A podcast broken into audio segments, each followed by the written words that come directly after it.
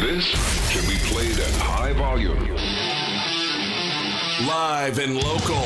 This is the game. Southwest Louisiana's sports station. 1037 Lafayette and 1041 Lake Charles.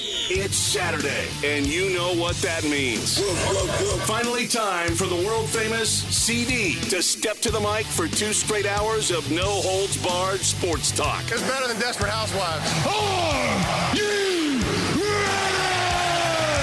better get ready. Yeah! Yeah! Because Under the Dome with CD starts right now. Let's do it. I'm ready. Let's do it. Do it.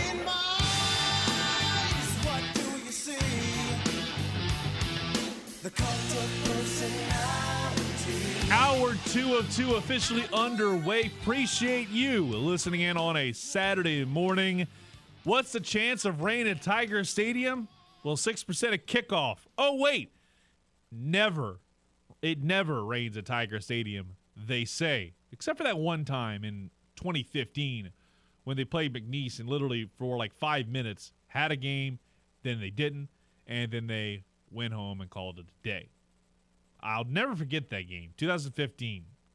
That was like a like Leonard Fournette was about to just pop off hard on people, and then they didn't play more than five minutes. That was about it.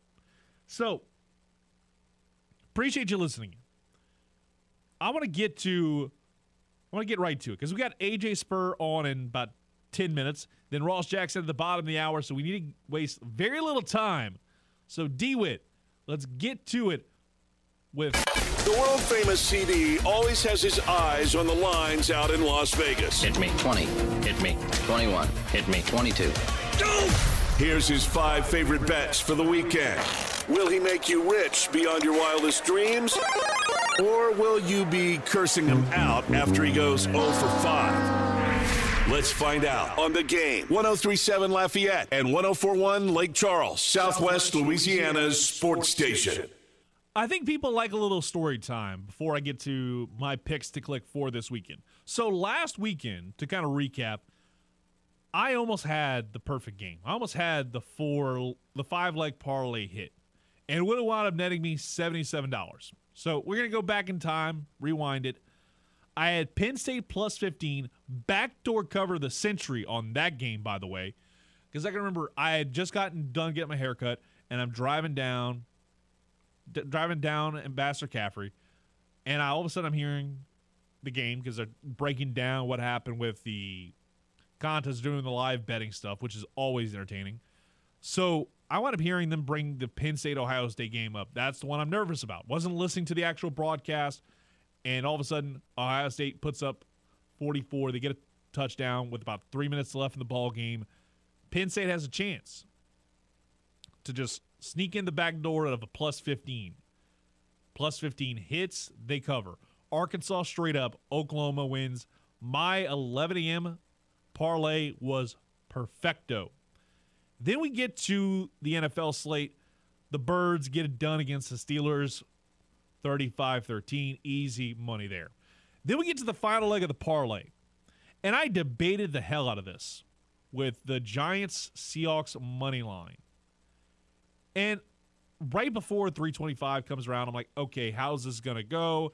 Do I take it out or do I leave it in? Do I take it out, let it ride? Cash out, let it ride. And at the point when I'm thinking about this, this is like right after kickoff. So I'm like, I've got to either cash out or let this ride. And if I'm cashing out, I'm doing it before they tell me I can't. And it's $27, like right after kickoff.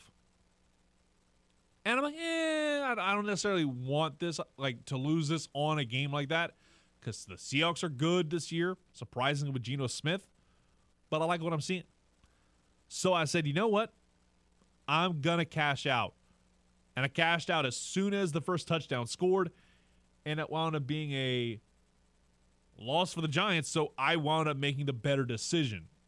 So, yes, I chickened out of my parlay, cashed out, got a little bit out of it. So I'm not I'm not mad. You know, I would have liked a little bit more out of it. But it is what it is. So let's get ahead and get into the picks to click for this weekend.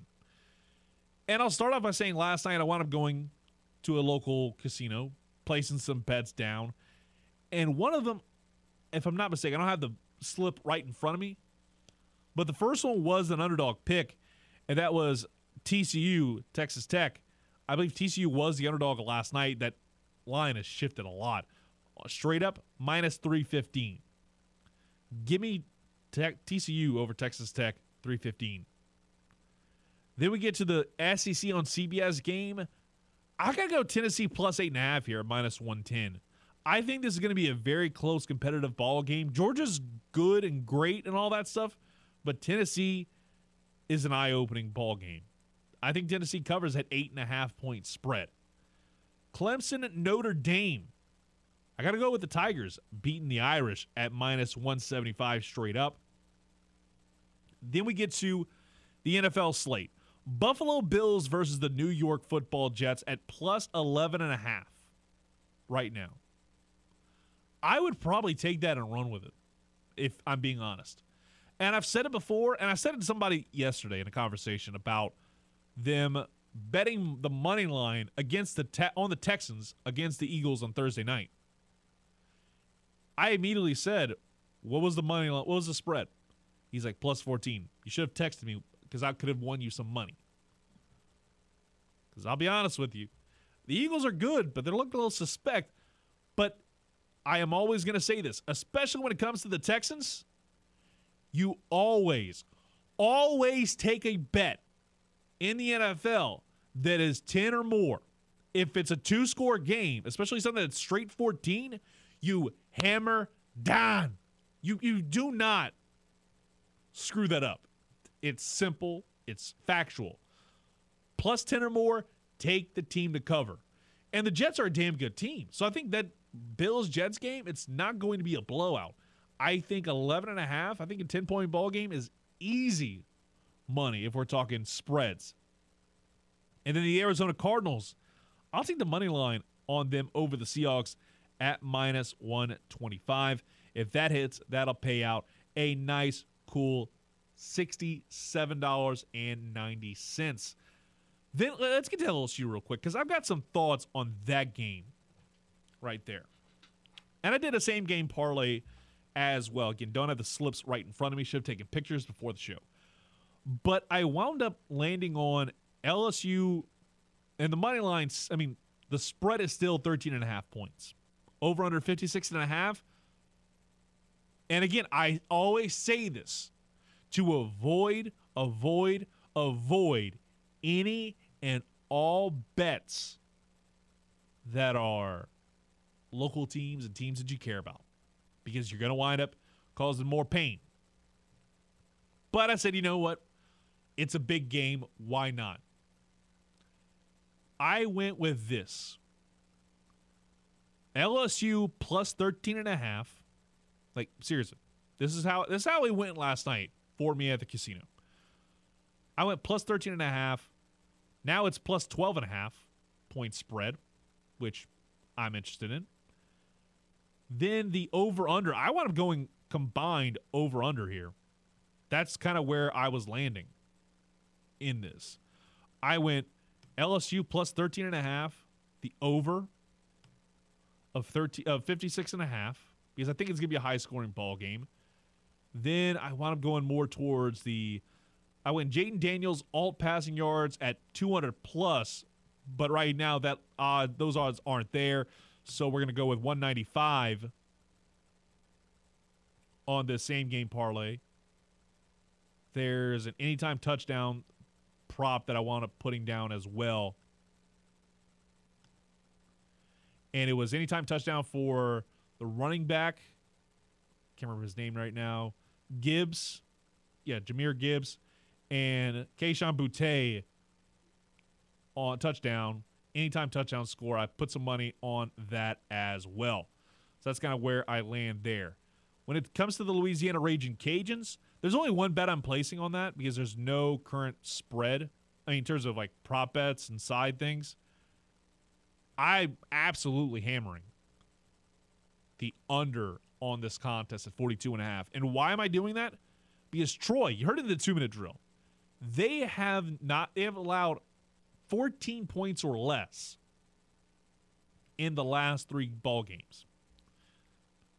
and add the fact that the Cajun, I mean, this Troy team, they haven't allowed a whole lot of points, but they haven't scored a whole lot of points either. They've scored 27, 17, and 10 the last three games. That's a combined 54 points. 44, excuse me. I was told there'd be no math, but 44 points in the last three games. And they've allowed, wait for it, 34. No, wait. 30. My again, told there'd be no math. Not necessarily all there in the head. But anyways. You've they've allowed very little points. So they are a defensive team. So like 42 and a half points in terms of the over under. Hammer that son of a gun. Hammer it. So if I were doing like a local team, same game, a local team parlay, which I'm going to go ahead and do right now for the fun of it, I'll go LSU, Alabama. I'll go LSU covering. I'll go the Cajuns. I'll take the under on that. I'm not necessarily a fan of touching that spread or money line, which is plus three and a half right now and plus 145 for the Cajuns. I'm not necessarily a huge fan of touching that because, again, that's very much a like neutral site pick 'em game. It's tough. Then we're gonna go to Monday Night Football. Dun, dun, dun, dun, dun, dun, dun, dun. And we're gonna go with the New Orleans Saints against the Baltimore Ravens. I'll go ahead and put money on them winning that at plus 110 straight up because I, I don't like a two and a half point spread. Again, it's too close of a line to kind of land on. So we'll go with the Saints there. And then we'll throw in one more because, in case you didn't know, we do not have a show next week. Thank you, LSU Arkansas, for an 11 a.m. kickoff. So I'm going to go ahead and throw down one more bet for next week. And that is Saturday, November 12th, UFC 281 or 282. I can't remember which one it is now. Because they have them every month. It feels like, yeah, it's 281. Dustin Poirier versus Michael Chandler. Surprisingly, Dustin Poirier is the prohibitive favorite at minus 175. So we're going to throw that down as well on a four leg parlay. How much does that hit? $60.13 it's going to net you. So in two weeks' time, your boy may be rolling in the dough, especially if some of those same game. I have a same game parlay bet that if that hits, that's going to net me like $99. So trust me, I'll still be here in two weeks' time, but there's no guarantee if I don't hit all these parlays that I might be starting to make a little bit more money and doing this more as a side hustle and starting to get the hang of this whole sports betting thing. It's been a while, but I think now we're starting to get the hang of it. Before we take a quick time out, we're going to tell you about what's going on inside the game clubhouse. And I got to say, it's nearing the holiday season. Why not get some stocking stuffers like some gift cards to Mr. Lester Steakhouse, $150 gift certificate. If you've ever had a steak, out, steak over there, it's one of the best damn restaurants in the state at Cypress Bayou. Miss Mabel's Kitchen, a $25 gift card. A $50 gift card to Half Shell Oyster House. All this and more is available right now in the Game Clubhouse at 1037thegame.com or 1041thegame.com. It's free to enter. It's simple to join up. So go sign up today at 1037thegame.com or 1041thegame.com. We'll come back, talk with our guy AJ Spur, get a scouting report on what the Tide look like heading into the big ball game with the Tigers. Right here on the game, 1037 Lafayette, 1041 Lake Charles, Southwest Louisiana Sports Station, and your home for the Tigers and the Astros. Most sports talk shows turn it up to 10 on the amp, but Under the Dome is far from your ordinary sports talk show. It takes it just one step higher. These go to 11. Now back to the show that gets the lead out. Under the Dome with CD on the game. 1037 Lafayette and 1041 Lake Charles, Southwest Louisiana's sports station.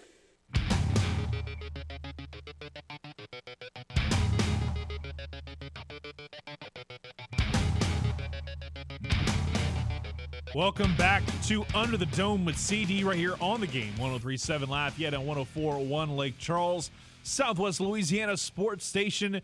And it is, said earlier, the most important day in the sports world, especially here in the South with Georgia, Tennessee, Astros game six. and more importantly, LSU Alabama. You'll hear all the action right here on the game 1037 Lafayette and 1041 Lake Charles. Pregame at 4 o'clock. Kickoff at 6 when Chris Blair and the crew take over. But in the meantime and in between time, we need to get an idea of what's going on with the Crimson Tide. And to do that, we get our good friend aboard the program, AJ Spur, part of Roll Tide Wire, which is part of the USA Today network. AJ, how's it going? CD, always good to be back. We've got a great game ahead of us. And let me tell you, I'm a big fan of your uh, picks to click. So I may be tailing some of those. So expect a text later on for me. If I lose my money, I might be uh, hitting you up a little bit. I'm about to say it's always a good idea to fade me. Trust me, it's it, there's never there's never a better idea than just to say, hey, let's throw down on the opposite of what CD is putting down, especially when it comes to this Alabama LSU game. And uh, first off, the Crimson Tide don't look nearly as untouchable as they have in years past. What's been the biggest cause of that? Because like you look at the game against A and M a few weeks ago, which I think is the more comparable game when we're talking about the LSU Alabama game tonight. What's been the biggest cause of that? You know, it's funny you mentioned that. A few weeks back, right after the Tennessee loss on Roll Tide Wire, we had a piece that detailed is Alabama really not as dominant as people are saying? Because it, it certainly doesn't appear as if they are this dominant team that they once were, you know, two, three years ago. Uh, but, but the average point differential uh, in wins that Alabama has has remained basically untouched.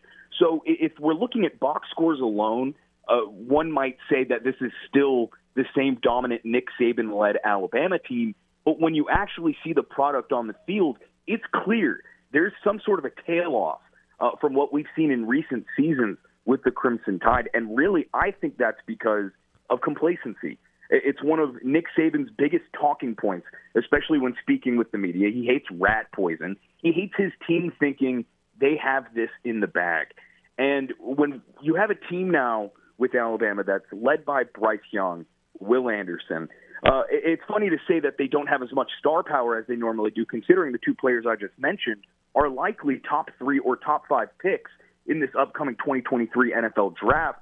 But really, the remainder of the team outside of those two players, you know, you have to ask yourself, are they up for the challenge of representing Alabama on a national level? Here we are now uh, heading toward the the tail end of the 2022 regular season, and they're on the outside looking in uh, in the college football playoff rankings. They're number six, so they're not at number five. They're not inside the top four. They're at six. I think that there's been some sort of complacency. Really, they're just content with how they've been playing, which is getting by. We saw the win over Texas on the road, which was not pretty. Texas A&M, though Bryce Young did not play, the rest of the team was still there. They did not look good. And finally, it all came down to Tennessee, which has put Alabama in the position they are in now, and they just looked terrible on both sides of the ball. I say terrible as a three point loss that Tennessee won on a time expiring field goal. But I really do think it has to do with the fact that this team thinks, you know, we're wearing the script A on our uniforms, we're wearing the crimson red, you know, without having to put forth maximum effort. It should be a guaranteed win, and that's not the case. And Bryce Young just now on ESPN's College Game Day actually said after that Tennessee loss, this team has honed in. It's more focused now than ever before this season, and probably going back to last season as well. There were a couple games in 2021 where the team did not look as dominant as they were in the past. So I really do think it has to do with complacency, uh, expectations and standards maybe not set as high as they have been. But after that loss, we saw Alabama absolutely dominate Mississippi State, and I know they're they're going to try and bring that discipline that they saw in Mississippi State and uh, some of the consistency that they saw on both sides of the ball over into Death Valley as they take on LSU tonight. Talk right now with AJ Spur, part of Roll Tide Wire here on the game 1037 Lafayette and 1041 Lake Charles. And, you know, one of the other big things that I'm just kind of taking away from this is obviously former LSU Tiger, Tiger Eli Ricks expected to play in this ball game And this is going to be a huge opportunity for him to kind of maybe get a measure of a revenge after being part of LSU, jumping ship and going over to T Town. What are your thoughts on him and how huge this game is for him and how much he plays into a key to win for the Tide? You know, Eli Ricks has been one of the more interesting storylines to follow uh, with this Alabama team in 2022. He left LSU and was actually on campus in Tuscaloosa with the Crimson Tide in early January. We're talking before the semifinal game in the college football playoff against Cincinnati, before the national championship game. Eli Ricks has basically been with this program since the ending of last season, and fans were very excited to see him produce and see what he can do.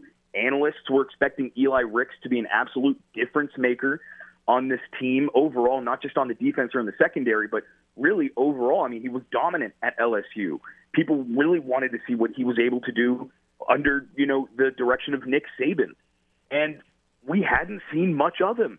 Uh, throughout the course of this 2022 season, he had appeared in games, but last or two weeks ago against Mississippi State, Alabama's last game before the bye week, that was Eli Rick's first start while wearing a Crimson Tide uniform.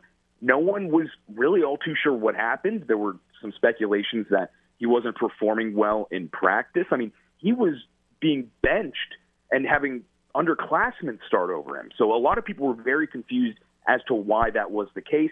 He came out last week, played his heart out, Will Rogers and Mike Leach in that air raid Mississippi State offense, they were scared to target him. And he, whenever they did, he played very well. So heading into LSU week now, it's going to be key for Eli Ricks to not just perform because he's back in Baton Rouge, but because he's still trying to prove himself as a wannabe leader and somebody that could be a leader on the defensive side of the ball for Alabama.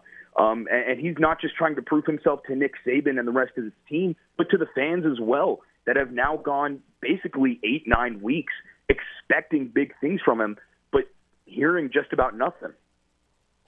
AJ, looking at the offensive side of the football, obviously Bryce Young is definitely the big talking point. Hasn't necessarily been as elite as he was a year ago. In fact, in some cases, some of the draft analysts have dropped him down a little bit comparatively speaking to some of the other teams. I mean, this guy was expected to win the Heisman yet again in 2022, but you look at what he has right now heading into the month of November, the resume doesn't stand out as much as it did a year ago. Nope, I, I think you hit the nail right on the head. The resume doesn't look as good. And I talked earlier about when you look at the box score versus when you see, uh, you know, the actual product on the field. I was talking about the team as a whole, but if we were to take that same – template of analysis and apply that here to Bryce Young as an individual player. Uh, if if the Heisman Award is, is supposed to be the MVP, the most valuable player in college football, sure the numbers may not add up to it. But if you've seen Alabama without Bryce Young this season, it's a completely different team. The life has been taken out. The offense is is sluggish. Um, in the second half against Arkansas, when he injured his shoulder, Jalen Milroe had to come in, and Jalen Milroe, a lot of people think is the future of this program, especially next season when Bryce Young, you know, inevitably leaves for the NFL. So a lot of people have faith in Jalen Milroe, but they did not look good in that second half against Arkansas. I talked about the Texas A&M game that really came down to the final play of the game. Alabama ended up winning, but the offense did not look good. So if we want to talk about value, and his value to the team, Bryce Young, you know, far and away, in my book, is is number one in draft rankings.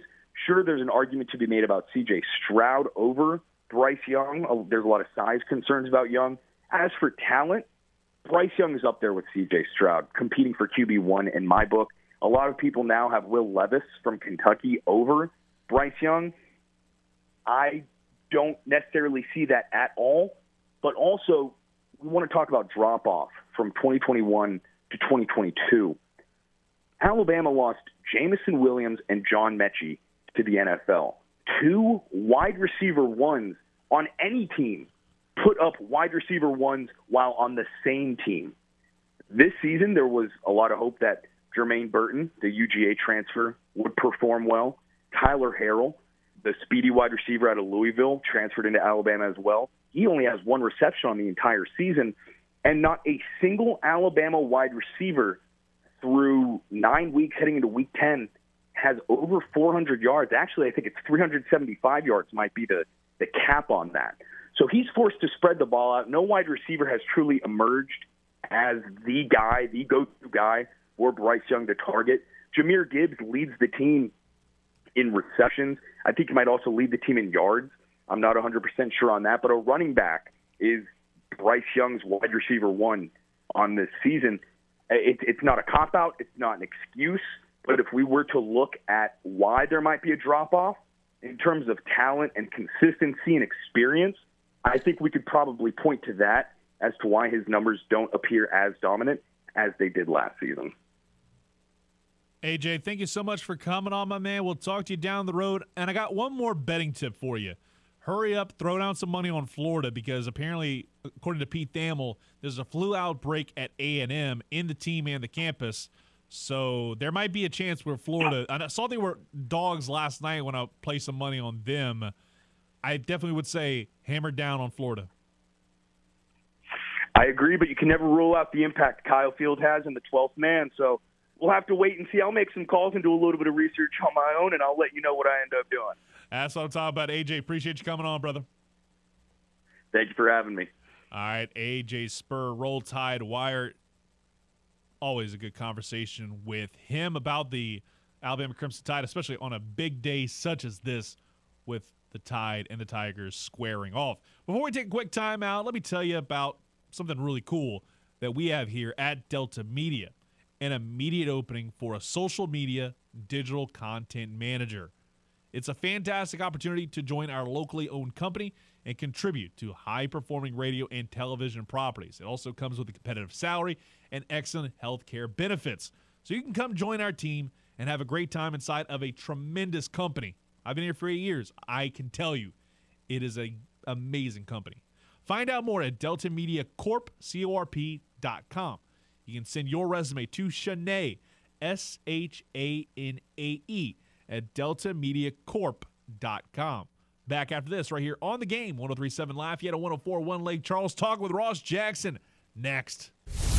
Who is the world famous CD really? Whatever you think when you think sports radio, he's the exact opposite. Yes, I will do the opposite. Let's get back to Under the Dome with CD before he starts acting like Costanza. George is getting upset.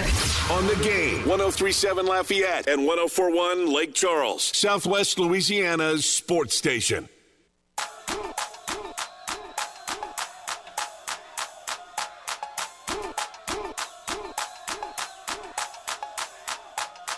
Welcome back to Under the Dome with CD right here on the game. 1037 Lafayette and 1041 Lake Charles, Southwest Louisiana Sports Station. Appreciate you joining the program as always. And always appreciate this man joining the program, and that is one Ross Jackson, host of the Locked On Saints podcast and also contributor for the Saints Wire, part of the USA Today network. Ross, how you doing, my brother? Hey, buddy, doing great, doing great, man. Thanks as always for having me on. Hope you're doing well.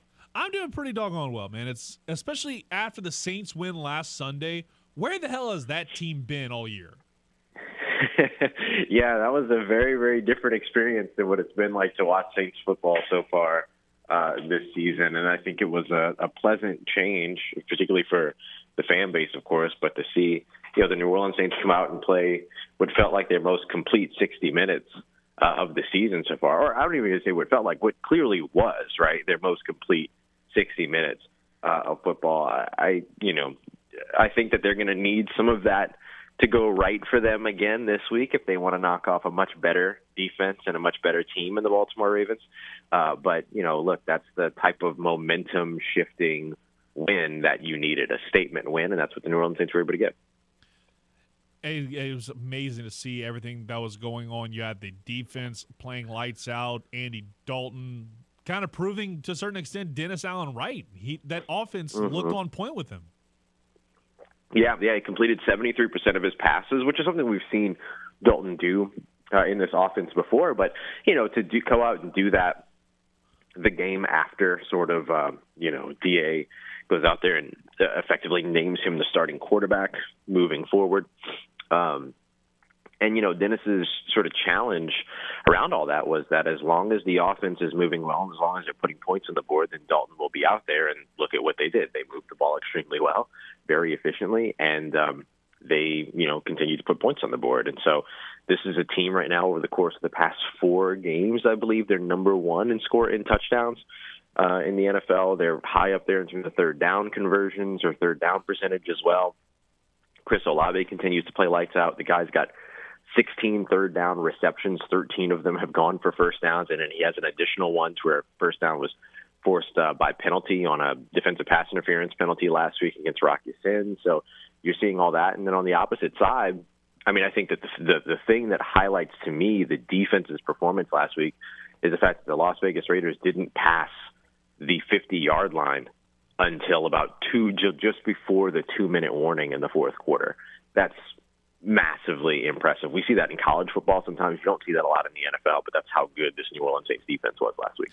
Yeah, we don't talk about them uh, teams not passing the 50 yard line in the Superdome after uh, 2012. The Ross. Right, right. Yeah, exactly. Yeah. So, anyways, looking at this team, and especially with the news earlier this week, Michael Thomas out for the rest of the year, presumably with that toe injury and subsequent surgery he's mm-hmm. going to undergo. What do you think the future holds for him with this franchise? Does he stick around, or do the Saints just kind of let this thing lapse out on its own, or do they wind up trading him at one point in the offseason? Yeah, I, I think June one, you know, becomes the the kind of next sort of pivotal date for the New Orleans Saints and um, and Michael Thomas, and you know, they can make a trade before then, but designate it as a trade that doesn't happen until June 1st. It doesn't become official until June 1st. There's a lot of things that they could do. The reason why June 1st becomes so important is because June 1st is sort of the threshold at which you can start to defer some of the dead money that's created um, in a move. And so you look at you know, if they were to trade him this off season or if they would have traded him before the trade deadline, which a lot of people, you know, that was a name that was floating around for, you know, rumors and all those other things. Nothing creditable, but like lots of rumors and all. Um, it, you know, that would be twenty six, twenty five million dollars of dead cap that you take on post June 1. You free up $16 million of salary cap space and then take on only instead like an $11 million um, dead cap hit. So it's a little bit more manageable at that time. But I, I'm going to be honest, man. Like I wouldn't be surprised to see the Saints and Michael Thomas get just just focus on getting ready for 2023 and trying to get him back out there healthy week one. Um, this is a different foot. This is a different injury than the one that you know caused so much issue, so many issues for him 2020, 2021. Um, it's a very different relationship between him and the team right now as well. And, you know, we saw him go out there and play extremely well in those games that he was able to get out there um, this year. And so I, I don't blame the Saints for trying to, sh- to save his season before sending him off the surgery. I mean, at no at any point, if they would have sent him off the surgery, it would have been the end of his season. So I don't blame them for trying to rehab first.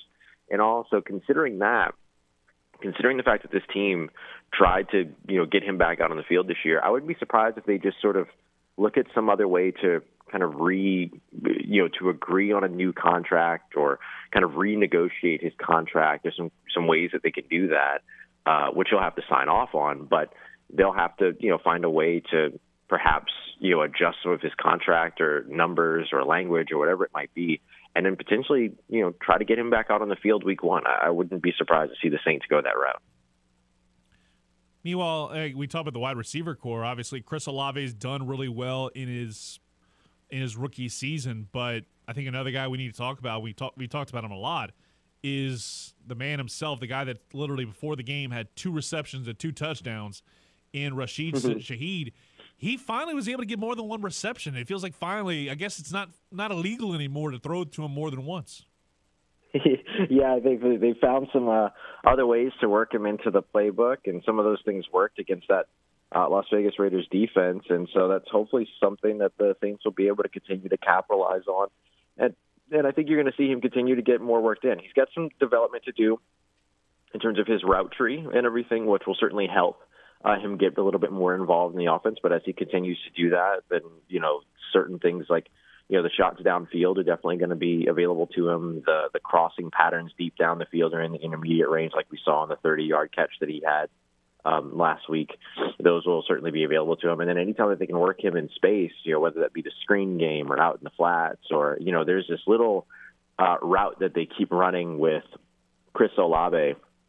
It's a pre-snap motion to where when Taysom Hill is on the field and in shotgun, they'll motion Chris Olave underneath Taysom Hill, between Taysom Hill and the center, and then he'll wrap around Taysom Hill and then you know sort of have this this sweep motion to to the outside, and then that ends up drawing some of the attention of the second level players, and then Taysom usually runs the opposite way. I wouldn't be surprised to see them run a similar concept with Rashid Shaheed, but end up actually throwing him the ball. Uh, and, and trying to get him out in space with some lead blockers. So there will be some interesting ways that I think you'll continue to see Rashid Shaheed continue, you know, get involved in the offense and I also think that he's going to, you know, um, get more and more opportunities in special teams uh, as well, especially if the defense keeps playing as well as it did last week. What's going to be the biggest key for the Saints on Monday night against the Baltimore Ravens? A team that, uh, admittedly, the Baltimore Ravens have had the Saints number ever in like throughout the Sean Payton era, and now it's the first game against the Ravens in the Dennis Allen era. Where do you kind of see mm-hmm. things going here in Monday night's contest? Yeah, I think the big thing has to be Dennis Allen's calling card, the Saints defense, um, and how they they. It's so hard to say what you do to Lamar Jackson, right? Because you don't really stop Lamar Jackson, but you limit Lamar Jackson, I guess.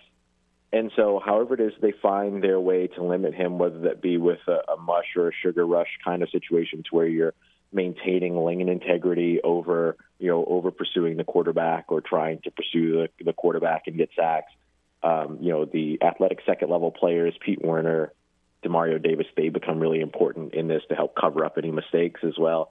And then, you know, it'd be interesting to see how they deploy the secondary. Do they go with more of a three safety look now that you have PJ Williams back, who's a very, you know, who's a good tackler, especially in in sort of the condensed area of the field. Those are op- uh, those are going to be options for New Orleans. So I think that that ends up becoming the key. And then sort of the secondary piece of that is not only limiting Lamar Jackson because when you're talking about limiting Lamar Jackson as a runner, you're really talking about max 10 plays.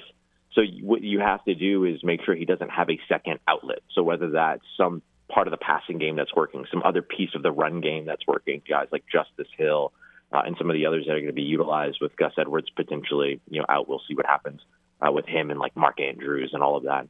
You can't give him a second outlet and that's kind of what happened with Kyler Murray. Kyler Murray was able to run, but then he also had the second outlet because he was able to, you know, get to these guys that were getting yards after catch, like uh, Rondale Moore, for instance. So that's got to be the other piece of it is, is is limiting that second level opportunity or that second output opportunity for Lamar Jackson, but then finding a way to make sure that he's not the one that's impacting your game while you're putting points on the board on the offensive side.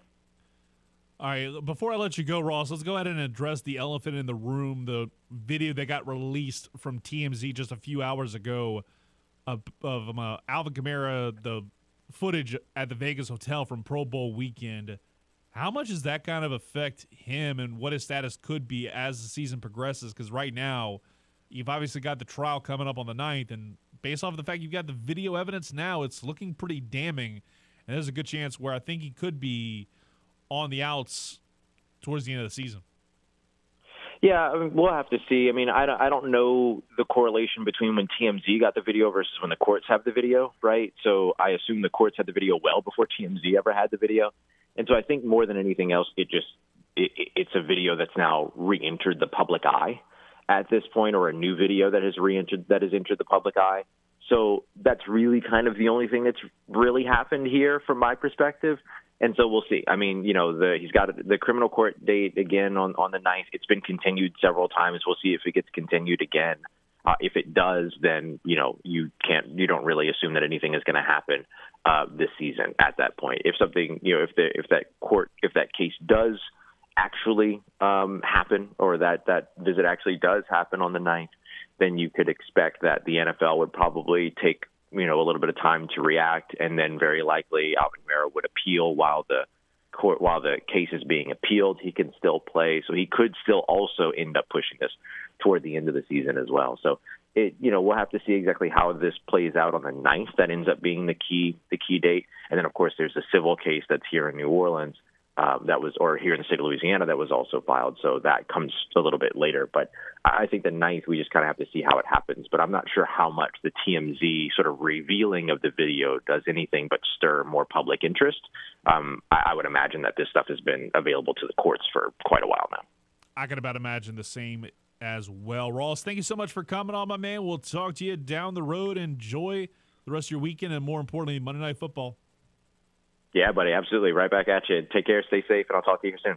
All right, that was Ross Jackson. Appreciate him coming on the program. We're going to be off next week, so we'll give him a, a bye week, if you will, as well. Before we take a quick timeout, we are talking about the Saints Ravens ball game. Guess what? You can watch it with our partners, Miguez and Mesh. They'll be broadcasting live from Twin Peaks on Johnston from 4 until 6 p.m. So make sure you hang out with the fellas, enjoy the ice cold, teeth chattering 29 degree brewskis and tasty burgers this Monday night as the Saints take on the Ravens. Twin Peaks eats, drinks, scenic views. I'm getting hungry. My stomach was rumbling during that interview. So trust me, either I got to go or I got to eat a little bit after this show wraps up. We'll take a quick timeout. one final take, and we get on out of here into your sports weekend right here on the game 1037 Lafayette and 1041 Lake Charles, Southwest Louisiana Sports Station, and your home for the Houston Astros and LSU Tigers. This is LSU star Jack Besh, and you're listening to the game 1037 Lafayette and 1041 Lake Charles, Southwest Louisiana Sports Station.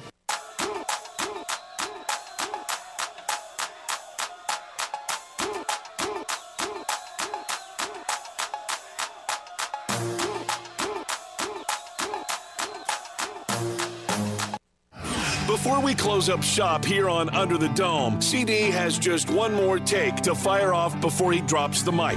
Is it going to be a take that lands on the Scoville scale? Or is it going to be as cold as the pizza in your fridge?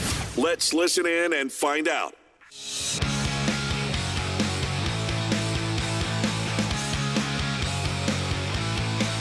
Welcome back to Under the Dome with CD. One final take before we get on out of here. And I'm going to go back to LSU. And I'll say this I understand the perspective that if LSU doesn't beat Alabama, for the most part, it means it's an unsuccessful season because you don't get to the SEC championship game, you don't get a chance to play in the playoff, all this stuff. I get it. But I think at the end of the day, with everything that's happened with this program over the last couple of years, and you are potentially, let's just say it, nine and three, I feel like is definitely within the realm of possibility. Even if you win this game and you wind up ten and two, and the season's over, you lose, you wind up losing in the SEC title game. I think even then, I think there's a net positive to be taken away in all of this, and it's the fact that Brian Kelly was the right hire. I know it's only one year in, but based off of what I'm seeing there and what I'm seeing from the from what they're doing on the recruiting trail, it was the right decision. And I know I was a guy that was definitely, you know, hammering for Billy Napier. I still think Billy Napier would have done a great job as well. But it's proving that within one year, that hire is already paying off. It's paying off very big time. So I'll always admit when I'm wrong. But I'm also very, very intrigued to see how it all kind of comes together over the next few years. And if LSU can get back to national contention on a very, very consistent basis. But that's about all I got for you on this Saturday morning under the dome with CD.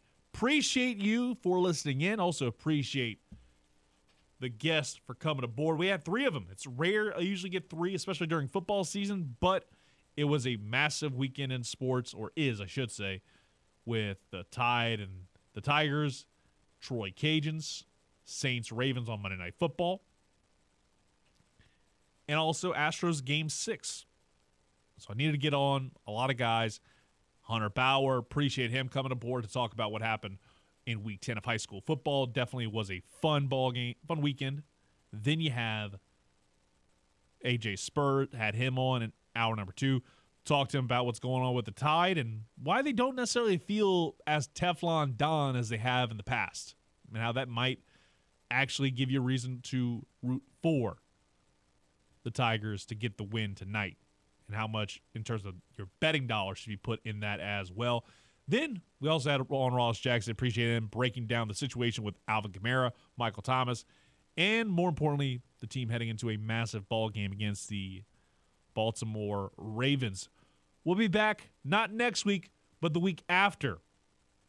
So for our guy DeWitt on the ones and twos, and threes and fours, I'm CD, and this has been Under the Dome on the game 1037 Lafayette, 1041 Lake Charles. We are your home for the LSU Tigers, and wait for it, the Houston Astros.